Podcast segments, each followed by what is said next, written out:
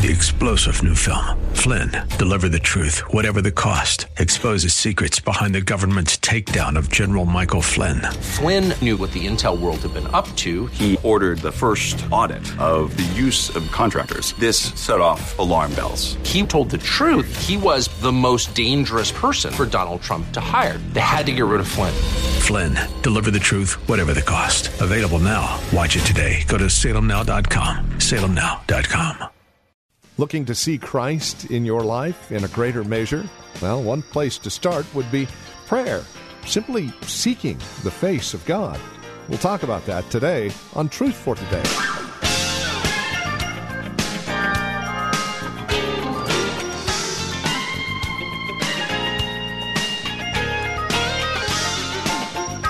This is Truth for Today with Pastor Phil Howard. Hi there, and welcome to our broadcast. Our time together takes us back to God's Word in our series called Divine Conditions for Revival. And one of those conditions is us uh, needing Christ more and more, praying and seeking His face more and more.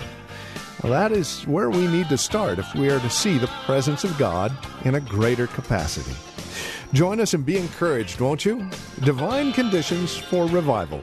Here's Pastor Phil Howard now with today's broadcast of Truth for Today. I, I've done a lot of counseling through the years. And the hardest counseling situation we've ever been in is when we're talking to a couple that's in a triangle, when there's another woman involved or another man involved and you're talking to the couple, but there's this other lover that one of them has back here that's not in the room. And we keep telling them to work out their differences, and all the time they're having this stress, they're running to another source for what they think they don't have in the marriage. And you can never get this marriage healed until you remove the third party. And you can never have the relationship you're meant to have with God until you get rid of the third parties. It's you and Him. You and Him. It's not just you, your husband, and Him, it's you and Him. Seek God, and as you come to Him, He'll become more precious and dearer, and the things that you've made too important in your life, too much alliance with, He'll remove it and replace it with Himself. There's a great thing you may need to know. Hear me well. I think one of the great issues going on among us in the church today, there's some of us who would die to defend the deity of Christ who do not spread the sufficiency of Jesus. Oh, he's God, he's God, he's God, but in our life, he's not enough for me. He is not the water that quenches my thirst, for I still thirst for other things. Jesus, you know, we used to sing an old fashioned song. Uh, he's all I need. He's all I need. Jesus is all. We couldn't sing today. There's no tempo to it. But I used to think, is he all I need? It's nice, nice little ditty. Is it true? Is he enough in a bad marriage? Is he enough to make it if my husband leaves me for another woman? Is Jesus enough? Is Jesus enough for addictive behavior? Is he enough for the shackles of sin he found me in? Does he leave the shackles on and say, I'm saved? Or does he break every fetter? He says he does. And we have a gospel that he cannot deliver anything. It's an anathema gospel. It's not a gospel that saves. Our gospel makes maniacs of Gadara have the chains fall off. The widow of Nain can see his son raised up. This gospel can take a fallen woman at the well, and by the time he gets back to town, she's brought everybody out from Samaria to meet a man that changed me. He read my whole life story and changed me in a moment. Oh, I must must say, I must say, Jesus satisfies. When you come to Him, you will not go away thirsty and unsatisfied. He is the drink that satisfies. He's sufficient. Sufficient, that's the word. Well, look at the folly of a man. By the way, every biblical character in the Bible, the story is never told without their flaws. We have a few exceptions, maybe a Daniel, uh, Joseph. Um, there's a few, but most all of our so called heroes are flawed. That's why you can never preach Bible biography and says, be like David. Well, what aspect? His adultery or his heart after God? Be like David.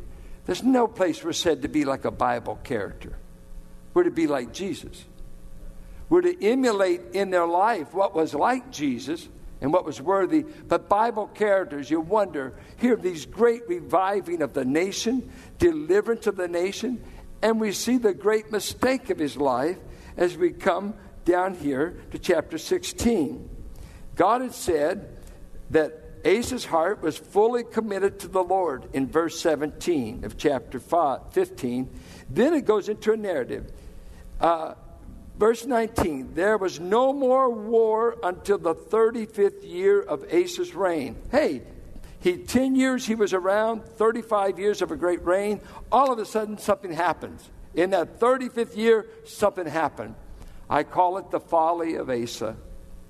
In the 35th year, Israel was t- knocking off towns in his kingdom in the northern part of Judah. And they are in an alliance with the king of Damascus, Ben-Hadad. And so Asa panics that God just delivered him from the Cushites, much greater numbers, but he panicked in that moment. Have you ever trusted God on Friday and doubted him on Saturday? Well, this is what's happening. Here, a man for 35 years has relied on God, and God has delivered time and time again. And now a new enemy threatens from the north.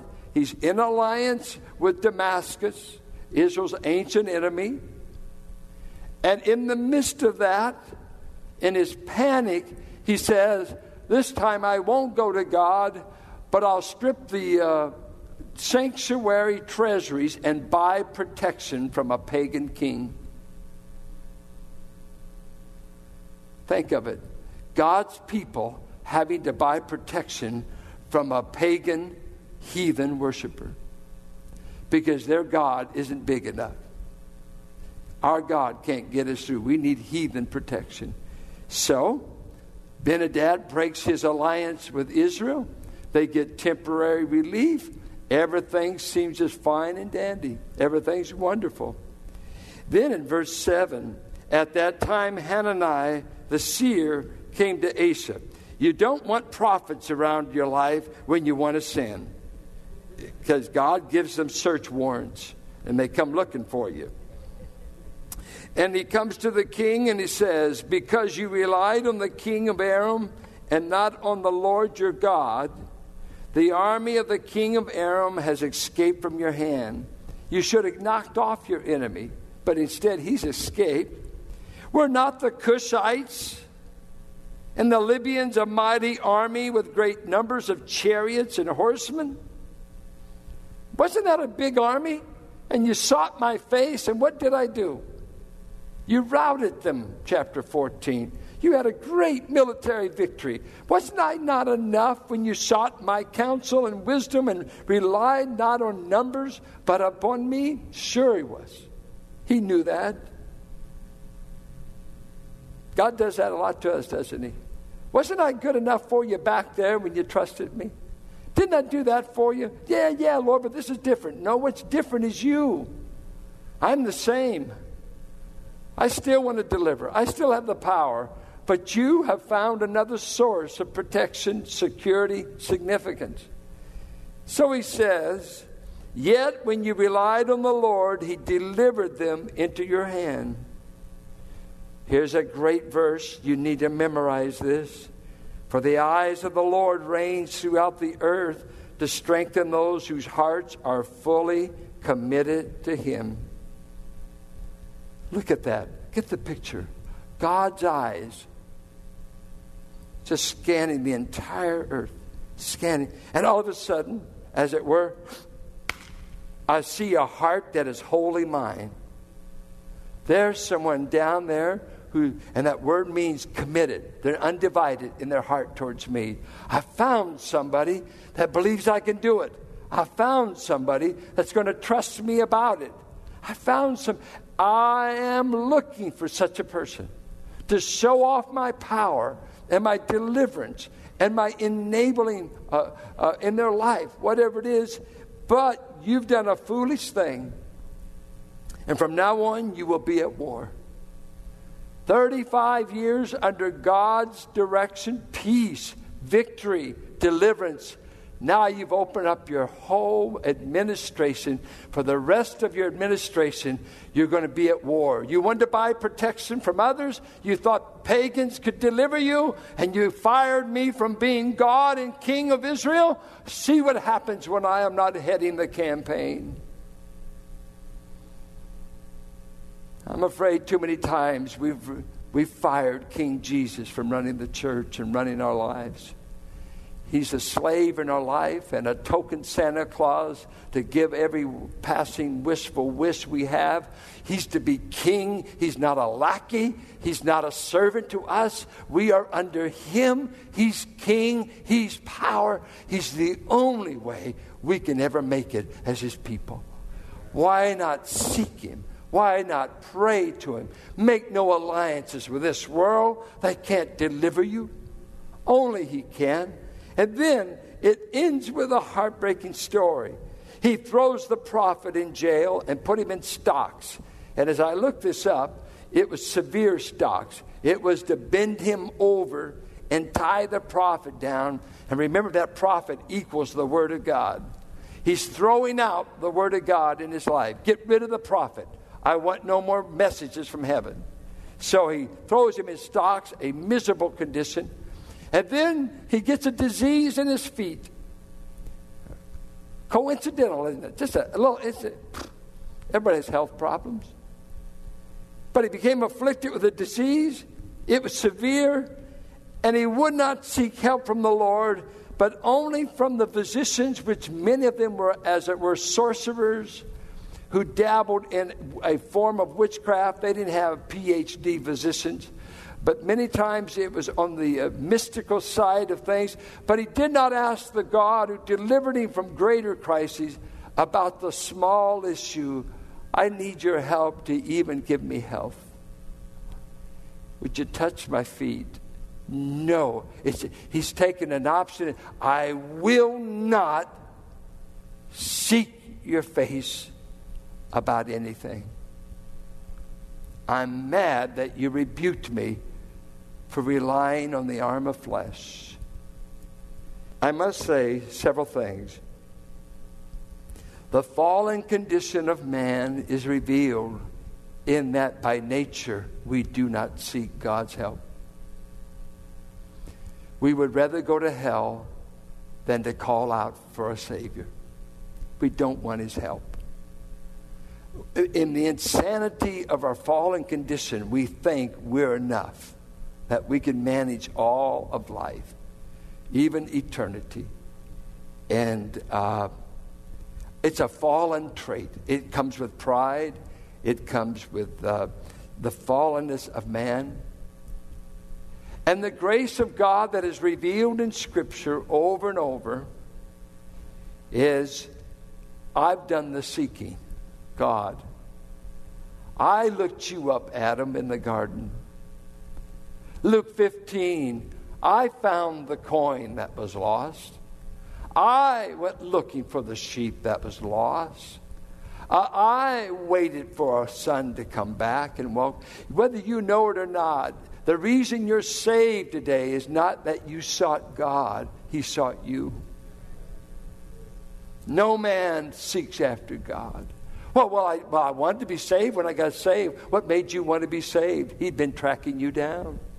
In the labyrinth of eternity, he looked all through time and he began. This dear woman here, Gail and I have known each other 20 years, and we've prayed many a time for her husband. She said he knelt last night by his bed to receive Jesus Christ, and we just wept together a 20 year wait in her life. 20 year wait. What makes you all of a sudden want to seek him? He's seeking you. And I want to say this He's seeking his bride. He's talking to his bride. Come, bride, sup with me. I want fellowship with my church. I don't want rivals to my wife. I don't want to know there's a third party in the life of the bride of Christ. Ye adulteresses, James calls us.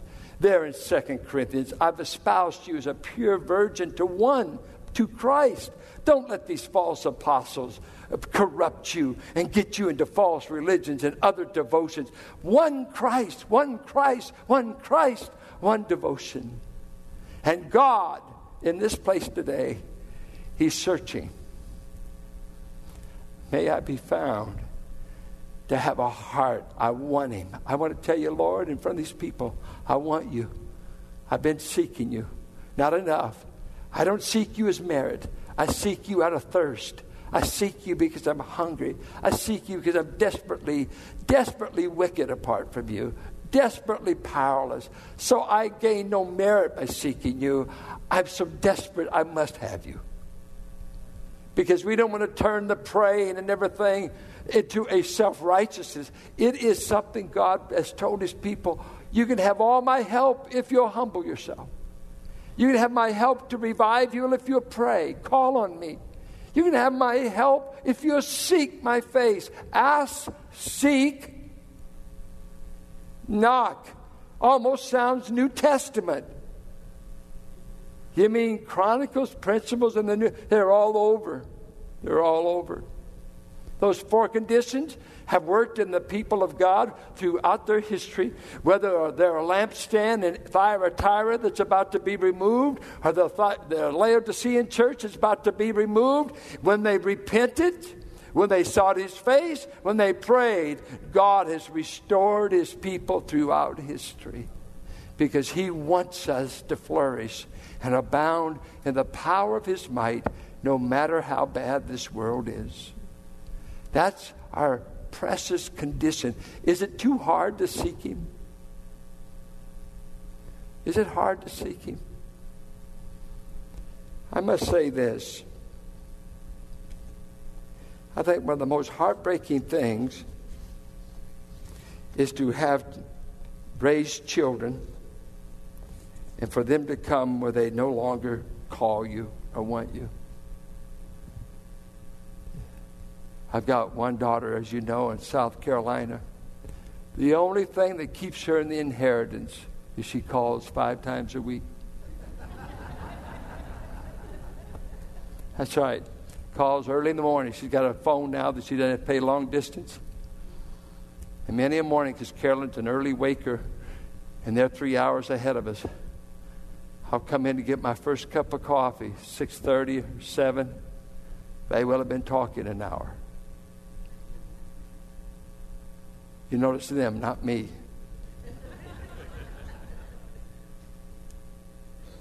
My father told me when I went away to school, as I kept getting more education, and he had a fourth grade education, he was only seen by his father as a plow hand, and he ran away at 14 to get away from a cruel father as I began to go through school and get degrees, first Howard that ever graduated from college. Hazel's the first Howard that ever graduated from high school because we were just a bunch of poor Okies. He sat me down one day with my short, fat mother. And he sang a ballad. He, he knew a lot of ballads. And the ballad went this way a farm couple. Their boy goes away. He becomes a lawyer. He becomes educated, gets a good career. He comes home to visit the old home place. And mom and dad, they sit down to a common meal. The boy drives up in a fancy car, doing good. And then the old dad, he simply sings to the boy, You must never forget, son, your mother and I are just plain folks. We're just plain folks. We're not in the circles you run in. But we were there when the fever was high. We were there in the pains of childbirth. This little plain farm woman, your mother brought you into this world. She was hands when you couldn't pick up anything. She was feet when you couldn't walk. She was eyes for you when you couldn't see. And she was the one that heard you cry at three in the morning and beckon to your ever call. And we're just hoping that with all your advancements and all your education, you won't forget to love your old mom and dad because we're just old plain folks. Man, he just, I, I just sat there and wiped my eyes. And I'd say, Dad, my education will never take you from my heart. It has nothing to do with the way I feel about you and mom. He said, I just want you to know I can't match you, son. You know more than your old daddy does.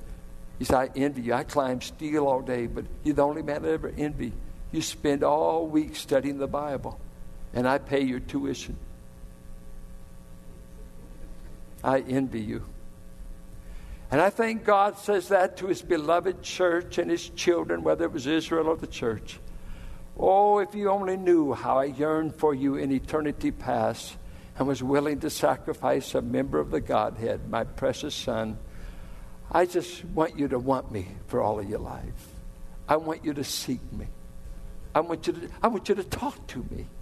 I want fellowship. You've already got my favor. Why don't you show up so we can sup together? And I'll revive you.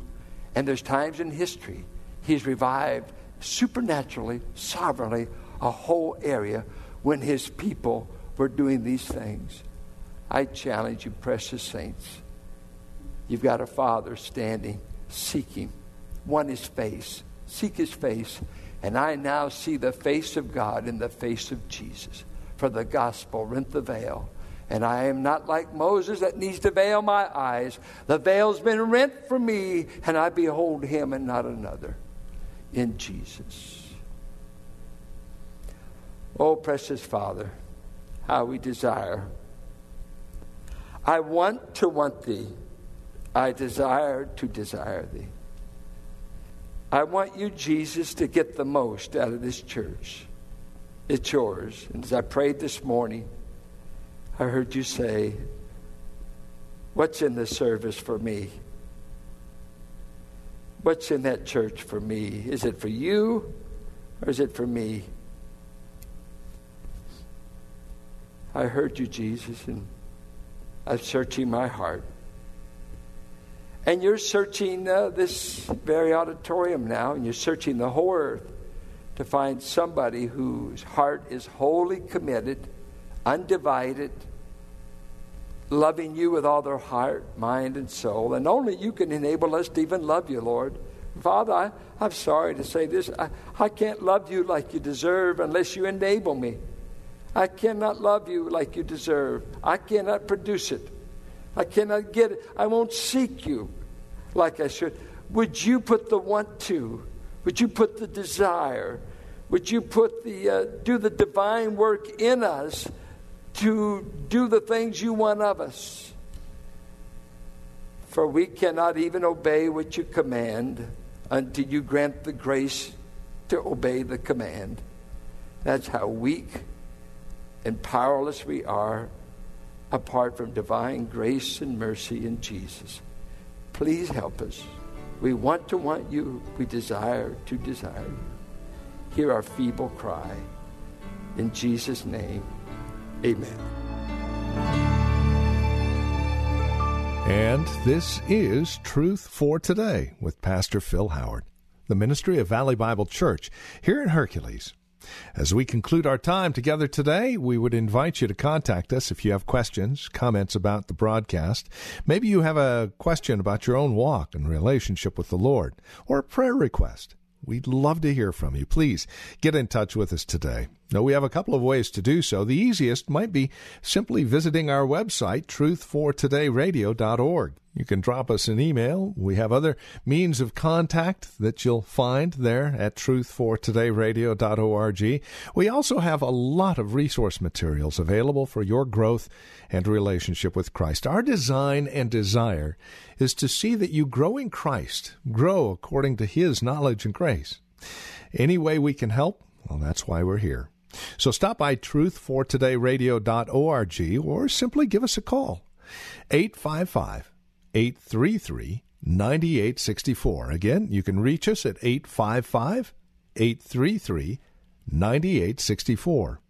Please bear in mind as you contact us that this is a listener supported ministry.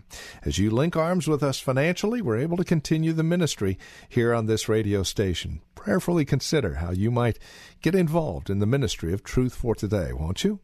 855 833 9864 or write to us.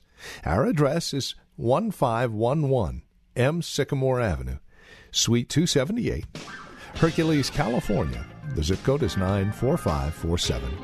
And that website, once again, truthfortodayradio.org.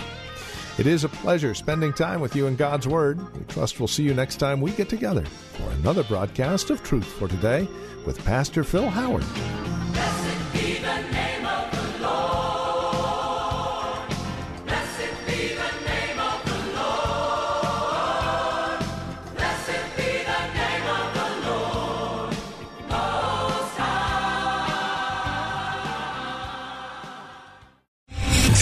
General Michael J. Flynn, head of the Pentagon Intelligence Agency, knew all the government's dirty secrets. He was one of the most respected generals in the military. Flynn knew what the intel world had been up to, he understood its funding. He ordered the first audit of the use of contractors. This set off alarm bells. The explosive new documentary, Flynn, Deliver the Truth, Whatever the Cost, uncovers the facts behind this scandal. Flynn told the truth. He was the most dangerous person for Donald Trump to hire. I find out the worst enemy that I'm going to face in my life is right here in America. They took my assessment and they wanted me to change it. And I was like, I'm not changing it. They had to get rid of Flynn with in depth interviews, archival footage, and never before seen personal records of the man behind the headlines. I just felt like I was drowning. Flynn, deliver the truth, whatever the cost. Available now. Watch it today. Go to salemnow.com. Salemnow.com.